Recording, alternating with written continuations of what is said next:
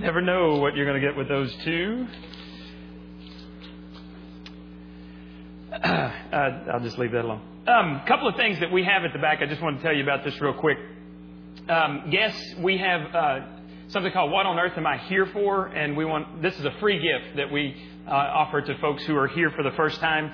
And uh, basically, it's just talking about our purpose in life. If you've heard of Rick Warren's uh, The Purpose Driven Life book, this is the first seven chapters of that book. Excellent read. Uh, you start off, and, and, and it tells you that it's not about you.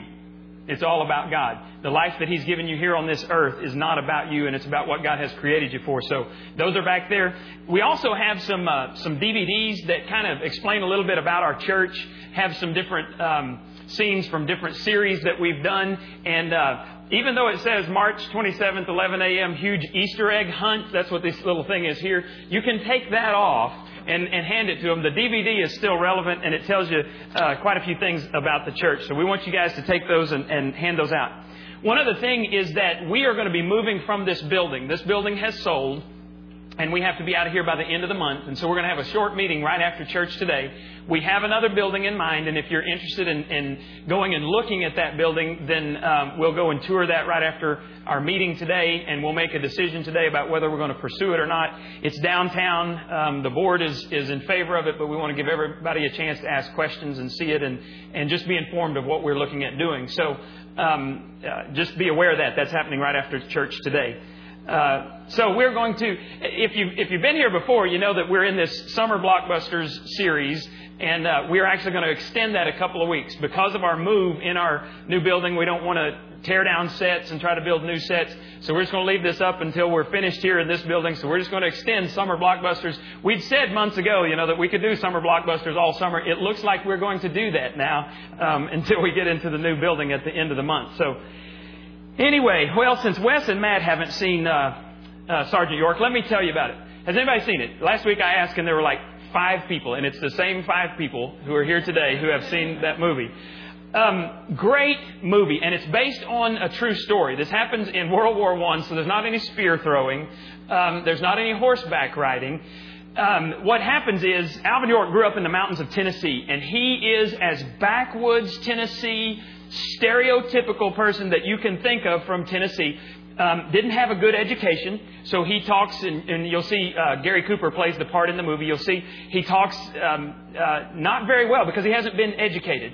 These folks were so far in the backwoods that it took three to four days for the for a newspaper to arrive from one of the big cities, and it depended on you know who it was delivering it, how they came up in the mountains, and only a few people back there could read. So it, when World War II, I mean when World War One started, Alvin York didn't have much thought about war. All Alvin York was thinking about was his own life. And he was thinking about a young lady named Gracie who lived next door to them. And he was interested in her. But, but he was, in the words of Gracie's brother, I got to tell you this, he was a hell raising, rip snorting, no account boy. Not the type of guy that you want to hang out with your sister. Her dad didn't like him, and she she actually said this was back in the days when when uh, when girls would say, you know, I like you, but until you clean your act up, I'm not even going to let you come a courting. And so he, he began to examine his life. He was always in trouble with the law. He was always getting drunk. Well, he finally got tired of that lifestyle. And he began to contemplate the deeper meanings of life. He needed this book back in, in the ni- early 1900s. He was contemplating the emptiness that was in his life, and a traveling evangelist comes to the hills of Tennessee and, and begins to share. And after all of this years of inner turmoil, Alvin York asks God uh, to give him self control he was looking for. Here, here's part of his prayer or what he said, I began to pray for God to help me as a poor sinner to find some relief from my appetite for drink, for cigarettes, for tobacco, for card playing, for swearing. And I began to ask pardon from God for the sins I had committed. And He, for Christ's sake, pardoned my sins and delivered me from all the awful habits that I had. And my sins was pardoned first of January 1915. Now, not too long after that, the United States declared war we, we entered World War I. And so, because of his newfound religion, um, I mean, he really got all sold out. He became a completely different person. And because of this, he had a problem with uh, the idea of war. And that's what we're going to see in this first scene.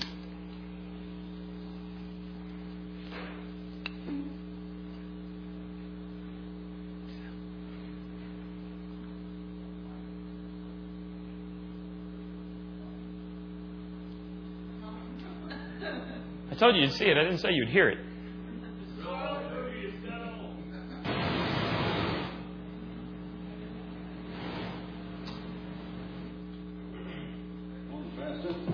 There we go. I need some cola. I will go and It's one or the other. Here we go. You ain't ready to get heavy up. Of course I ain't. Is that the new seed you was going to send for?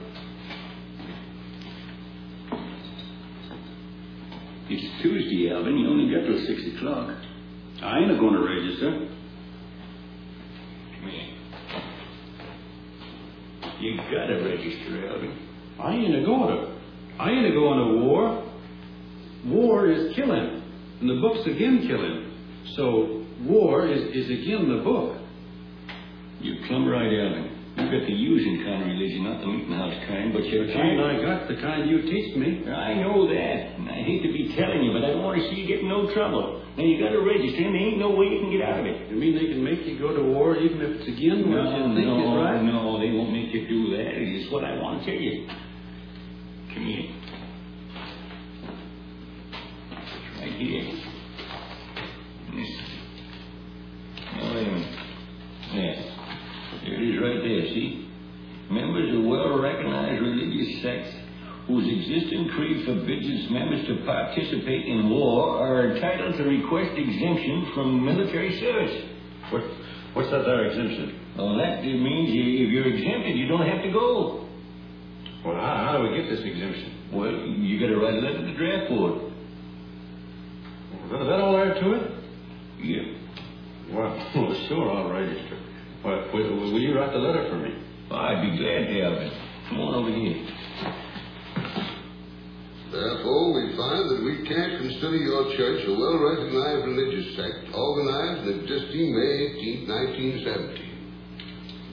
We find further that it has no special creed except the Bible, which can be interpreted by its members as they choose. And finally, there's nothing in the creed of the church expressly forbidding its members to participate in war. Therefore, your application for exemption is denied. Is this here the last word, or has he got someplace to appeal? You can appeal to the district board in Nashville and finally to the general board in Washington. Thank you. Thank you. You're welcome. I'll be writing an appeals for you, Alvin, so don't you be worried. Oh, I ain't a worried.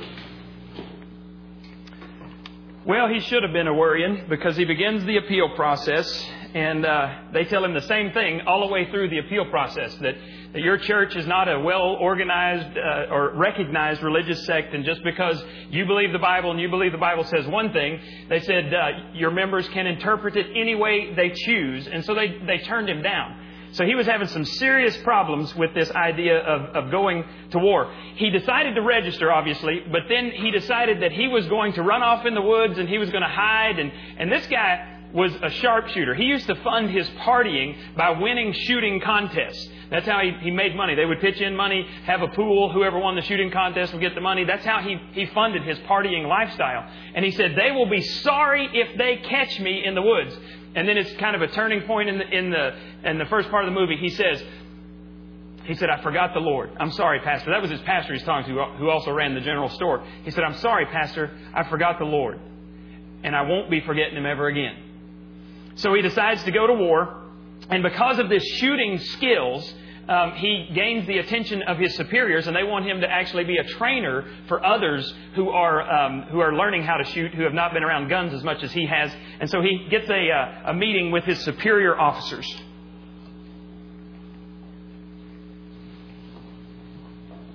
Private York reporting, sir. Yes, York, that is. York, uh, Captain Danforth has just handed me a report concerning you, made by your company sergeant. Yes, sir. You have a very excellent camp record. Well, I'm glad to hear that, sir. You applied for exemption, I believe, as a conscientious objector. yes, sir. Well, I think we can disregard that. York, Sergeant Parsons recommends your promotion to the rank of corporal with special detail as instructor in uh, target practice. Captain Danforth and I heartily approve. I congratulate you, York. Well, I'm much obliged to you, Major Buxton and Captain Danforth. Well, I learn them fellas to shoot the best I can, like I already done Pusher and Burt. I, I mean, Private Ross and Thomas. But, but well, I don't want to be no corporal. What's that? I said I don't want to be no corporal. Why not? Here, wait a minute, Captain. Let him talk. Well, you see, I, Is it because of your religious convictions, York? Yes, sir. That's it. You see, I, I believe in the Bible. And I'm a believing that, that this here life we're living is something the Lord done give us. And we got to be a living it the best we can. And I'm figuring that killing other folks ain't no part of what he was intending for us to be a doing here. Well, yes, in a way, I agree with you. York, uh, with your permission, Major. Certainly, Captain. Sit down, York. You, uh, you say you believe in the Bible. Yes, sir. Well, I do too. But do you believe that the Bible means that a man shouldn't fight for what he believes to be right? Well, it done said, Blessed are the peacemakers. Yes, I know, but uh, you remember that uh, verse? I think it's in Luke, where he says, "He that hath no sword, let him sell his garment and buy one." He said that to Peter. But he doesn't stop Peter from using the sword. He said, Them that lives by the sword will be a perishing by the sword. That uh, uh, further on. Yes, I remember. But now go ahead, Captain. But according to St. John, he said, uh, My kingdom is not of this world. If my kingdom were of this world, then would my servant fight. Well, that's just the point, Captain. He done said his kingdom were not of this world. And that, uh, that is different. Yes, but. Just a Uh, moment, Captain. York, have you ever read this? History of the United States.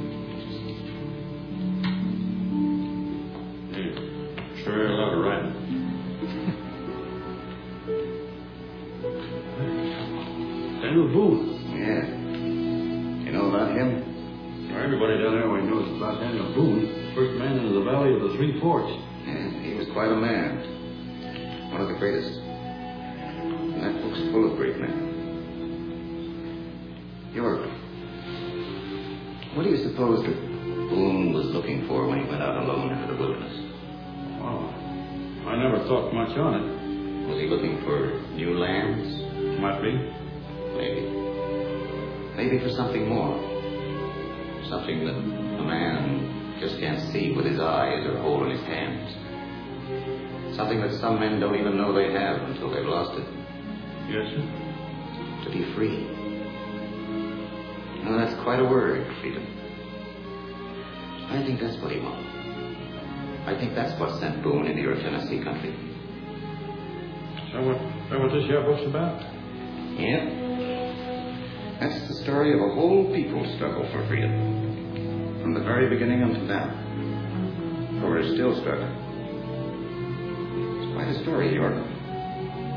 How they all got together and set up a government. Whereby all men were pledged to defend the rights of each man. And each man to defend the rights of all men. We call it a government of the people. By the people. And for the people.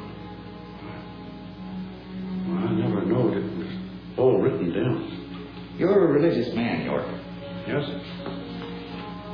You want to worship God in your own way. Yes, sir. You're a farmer. Yes, sir. You want to plow your fields as you see fit and raise your family according to your own lights. And that's your heritage. And mine. Every American's. But the cost of that heritage is high. Sometimes it takes all we have to preserve it. Even our lives. How are you going to answer that, York? Done give me a powerful lot to be a thinking about. I, Well, take your time. well, if I could only, if I could only get home, back in them there hills, I What could, would you do? well, I could, I could figure something out.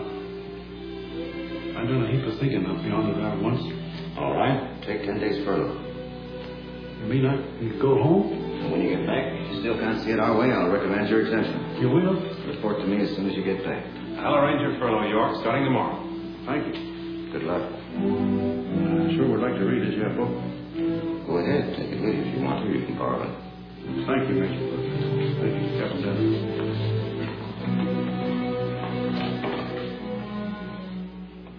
The cost of our heritage is very high. That's one of my favorite lines right there. And, and I don't know if you've heard the song that freedom isn't free. And if you look back to what this country, how we started, how we've been preserved, the cost has been extremely high. And uh, we're going to look at some of Alvin's arguments against going to war today and try to figure out what the Bible has to say and how God feels about war. And I guess a, a title that we've used before is When is it right to fight? When is it right to go to war?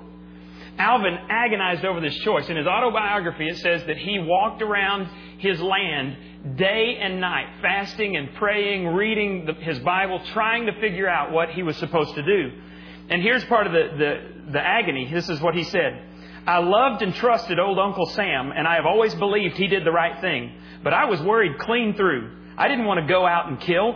I believed in my Bible, and it distinctly said, Thou shalt not kill. And yet old Uncle Sam wanted me.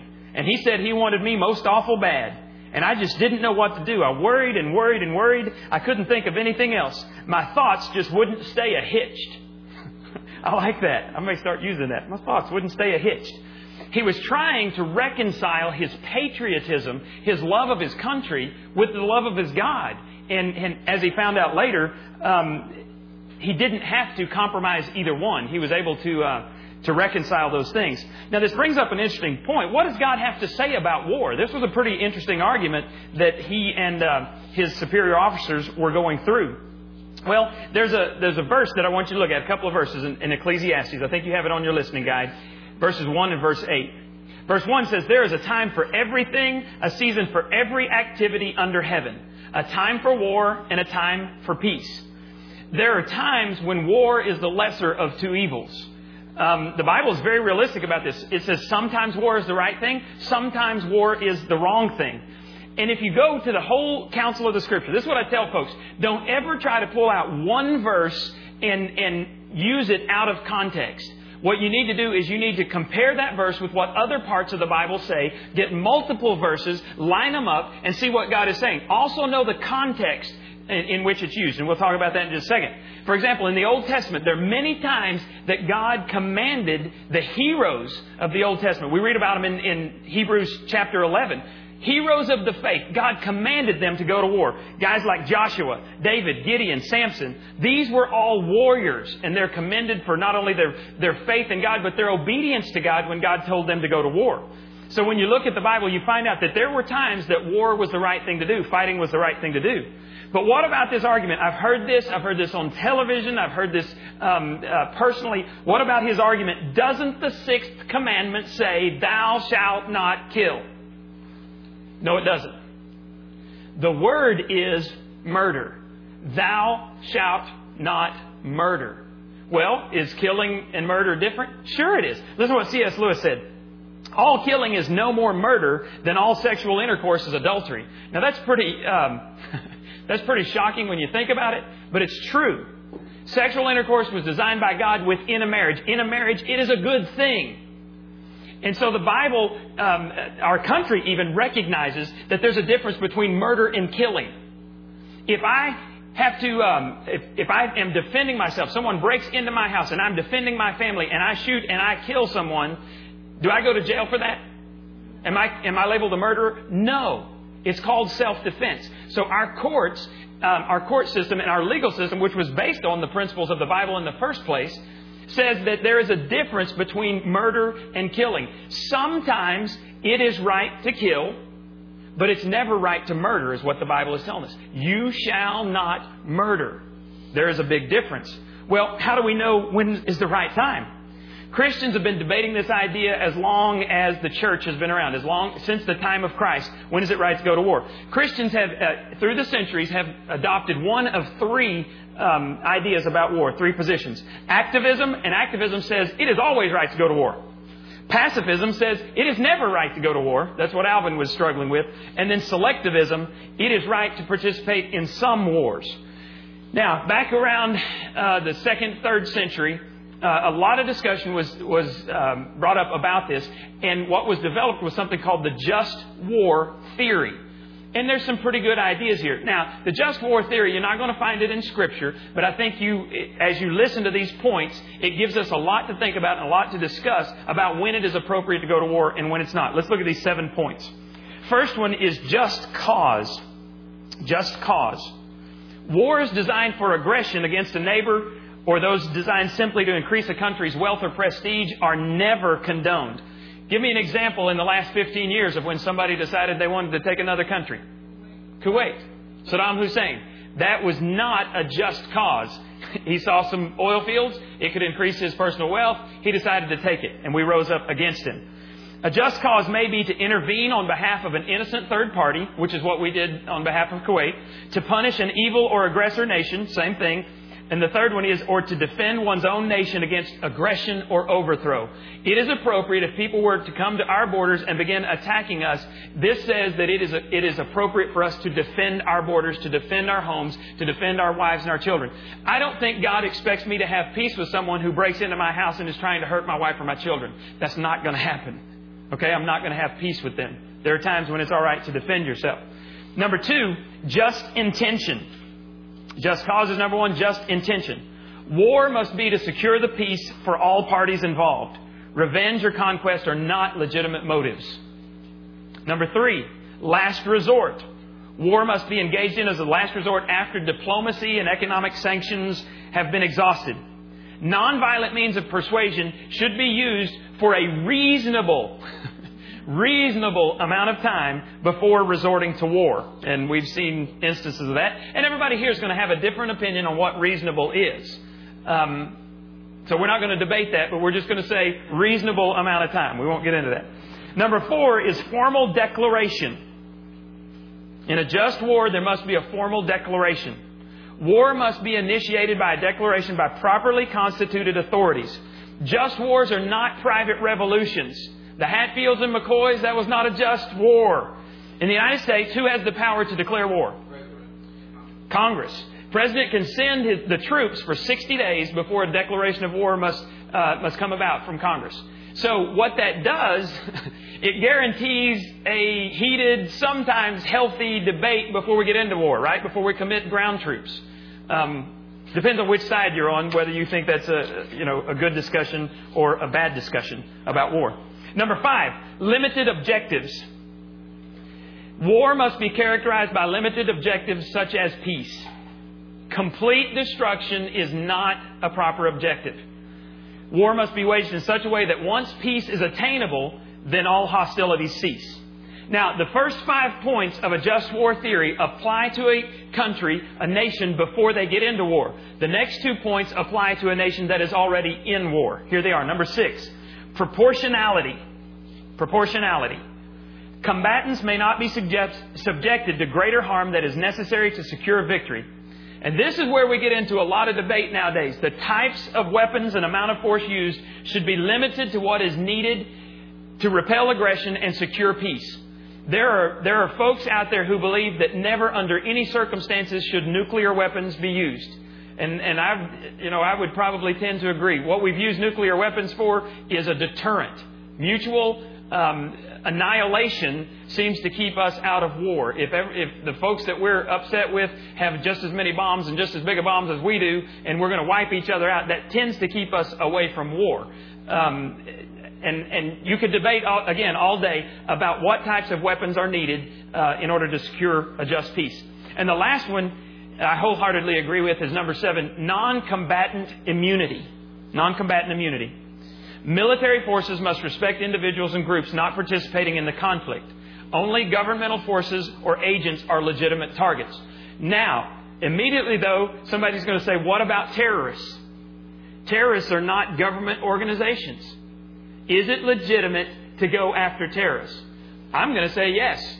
We've been attacked then I say that, that you know, I'm going to trust our president. I'm not going to give him a blank check, but I'm going to allow him the freedom to do his job. And if that means that protecting us means sending our, our uh, uh, our relatives, our loved ones to war, then I'm going to support that. Again, we're not going to give him a blank check. There will be discussion about what is right and what is wrong. Now, two types of objections often come up against this idea of a just war. First, there is the moral objection. Pacifists argue that it is never right to go to war, and they cite the same verses that Sergeant York did. He was Private York at that time when he, he cited the verses. First example is Jesus said, Turn the other cheek. That's exactly right. Another thing that, that they say is in Matthew 26, Jesus warned that those who take up the sword shall perish by the sword. That's exactly right. Those are the words that came from the mouth of Jesus. However, the contexts are the key.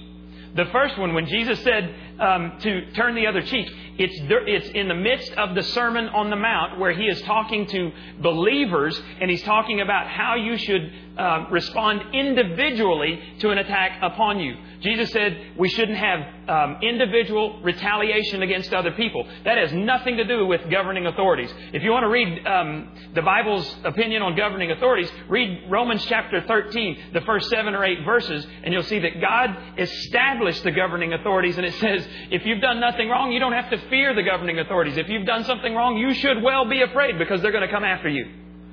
But in this instance, he's talking about individual believers do not retaliate against other people.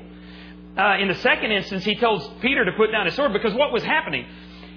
God's plan for Jesus Christ was to go to the cross. He's in the garden. When the people come to get him to take him to the cross, Peter jumps up with the sword and cuts off the high priest, the, the servant of the high priest cuts off his ear. And Jesus turns to him and he says, No. Because what was Peter doing once again? He was acting before he thought, and he was trying to stop Jesus from the very thing Jesus came to do. And so what Jesus was saying is, this is not how the gospel of Jesus Christ is going to be advanced. Hmm. Makes me think about the Crusades. In the Crusades, we tried to show those heathen by force that they should be Christians, and it didn't work. It failed miserably. And that's what Jesus is saying. We will not advance the kingdom of God by the sword. But in the same instance, Jesus is the one that told them to sell a cloak and buy the sword in the first place so they could defend themselves. All right, so you, so you got to put the whole counsel of God together. You got to know the context of the verses before you can figure out when is it right to fight. Um, Sergeant York decided that there was a time to fight, and I want to show you one last scene from Sergeant York. He describes to his superior officers this scene that made him famous. He became known throughout the United States. Like I said, there's there's books written about his life. Um, this movie, he, when he was approached about the movie, I thought this was an interesting side note. He, the only way he would agree to allow his life to be filmed was if Gary Cooper would play the lead. So if Gary Cooper turned it down, we'd never have this film.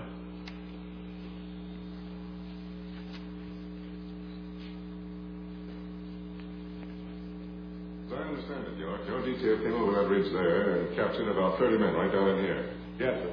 And then you were forced to cover by a machine gun that was uh, right up on this other ridge. Yes, sir. Right up there. Where were you? Well, I was, I was laying behind that log there. There was a machine gun and it's pretty heavy, so I worked my way across up behind that log there under the hill. Rather incredible, wasn't it, York? You being able to cross so much open ground without being hit. Well, I reckon the good Lord was a protecting me, sir. What do you want to go over there for? Well, I figured that was a good place to be because they had to rear up and show themselves in order to shoot at me and the rest of the boys back here. And whenever they did, I could touch them all. I see. So I went up the hill, up around that way, then worked my way down the ridge to a place where they was flanked and couldn't show themselves without being hit. So they, well, they finally give up. How many did you kill? I don't rightly know, sir. I think Captain Danforth is familiar with that, sir. We counted about 20 bodies altogether up around there. What were your men doing all this time, Corporal? Well, I couldn't just answer that, sir. I was pretty busy, and I reckon they was too. According to the statements of the others, they were guarding the prisoners and couldn't expose themselves to the fire from the ridge. All right, gentlemen. That's all, Corporal.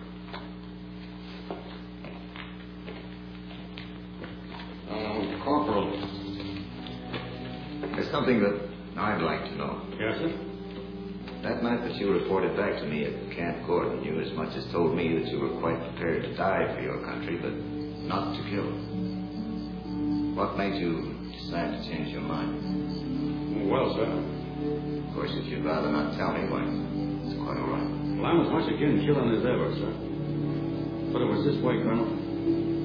When I started out, I felt just like you said. But when I hear them machine guns are going and all them fellers are dropping around me, I figured that them guns was killing hundreds, maybe thousands. And there wasn't nothing anybody could do but to stop them guns. And that's what I done. You mean to tell me that you did it to save lives? Yes, sir. That was why. Well, York, what you've just told me is the most extraordinary thing of all. Did you hear why he did it? To save lives. There are times when the only peace that you can experience in a nation is on the other side of war. And Sergeant York, true story, saw his comrades dying right and left and decided the only way that, that he could protect them was to take out the men who were killing his men. And the final report was he, he personally killed 25 of the enemy soldiers, and then he took capture personally 132 enemy soldiers, walked them down to the rest of the guys that were. It's an amazing story. I mean, God had to be looking out for him because one sharpshooter, I don't care how good you are, with one of the rifles back from 1919, is not going to be able to take out that many people unless the Lord is with him. But he did it to save lives. I want you to look at uh, Proverbs 21:15. It says, "Good people celebrate when justice triumphs, but for the workers of evil, it's a bad day." That's one of my favorite verses. I want you to circle the word justice. Christians are not just interested in peace. We want peace, but we want it with justice. Peace at any price is not peace. That's appeasement. That means you're going to be a slave to someone else if there is peace at any price. The Bible says that God is not only a God of peace, but He's a God of justice. When is it right to fight? There's basically three things that you can say. When is it right to fight? Number one, to bring about justice, because God is a God of justice. To preserve freedom, and to reduce evil in the world. Now, what should we do when our nation is at war? The number one thing that I would tell you is pray. Because God says that He is in control of all situations. And we need to spend some time praying, asking God to give us the right perspective, but asking God to protect those people who go out and fight so that we can have the freedom to do what we're doing here today. I want you to watch this video.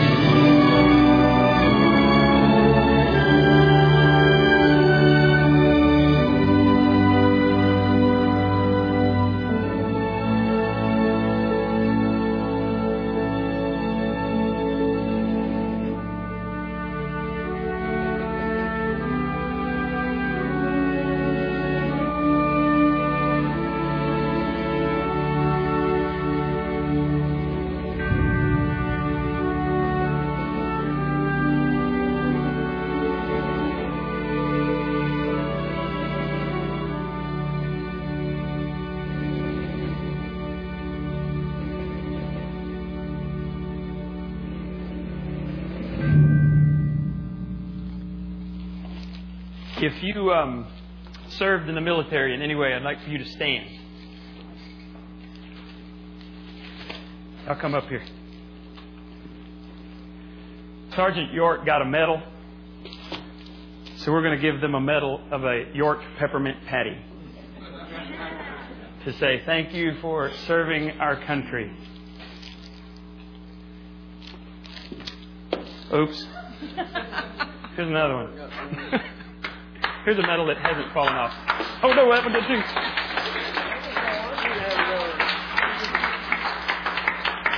I don't know if that's gonna fit.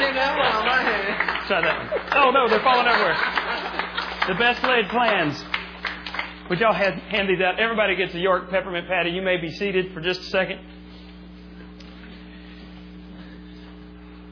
Don't ever let someone tell you that freedom is free. My dad is 83 years old and he served in World War II. And I've learned more and more stories. I need to get it on video because I'll forget through the years the things that he's told me. He fought at Guadalcanal, was supposed to be there when um, when there weren't any more hostilities, and he's told me stories about there were still pockets of Japanese resistance. There were still times that um, air raids would happen, and he'd have to run out to the foxhole. Some of the stories are funny, like when there was a Gila monster in the leg of his pants that he tried to put on running to, into the foxhole, and he had to jump back out of the foxhole to get the the lizard, the rather large lizard, out of his pants. That, I would like to have seen that myself. But um, Dad told me about friends of his that, that didn't make it back from Guadalcanal, where it was supposed to be peaceful. He was in the Seabees, the construction battalion, and um, we went to a Seabee reunion out in California one time and had the the commander of the Marines come to talk to this group of Seabees, and he said, "You know."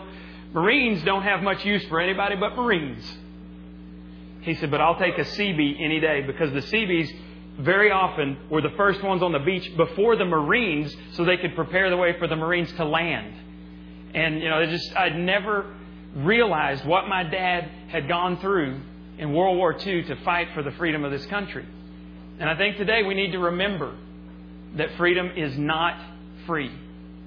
Um, and I think we need to continue to pray for our troops are in battle. When we went on vacation recently, saw a whole group of Army um, folks that were home for their two week furlough. Sat next to one guy that, that had been, um, that he's stationed in Baghdad. He's back in Baghdad now. When I first asked him about what was going on, man, there was just a hardness about him. Um, this guy's a scout.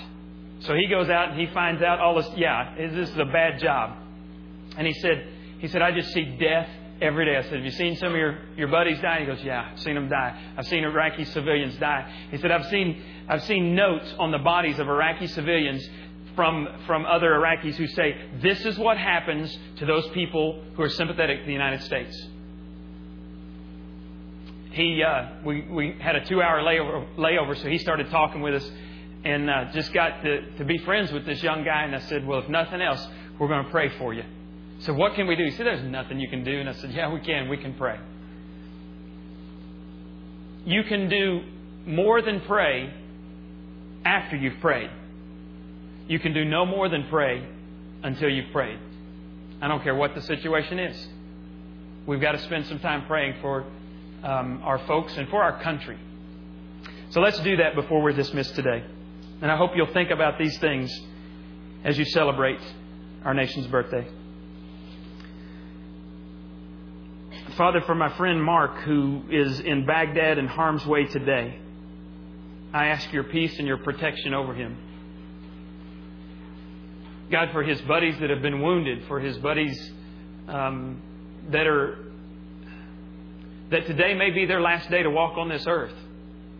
I pray that somehow they would come to know you before tragedy strikes. And God, may we never forget the sacrifices people made so that we could be free.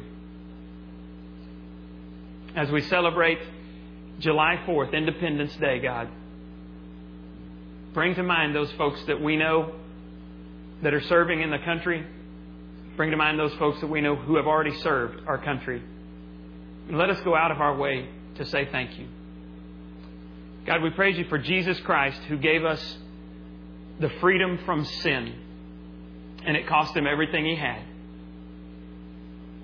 So let us remember that freedom comes from the shedding of blood.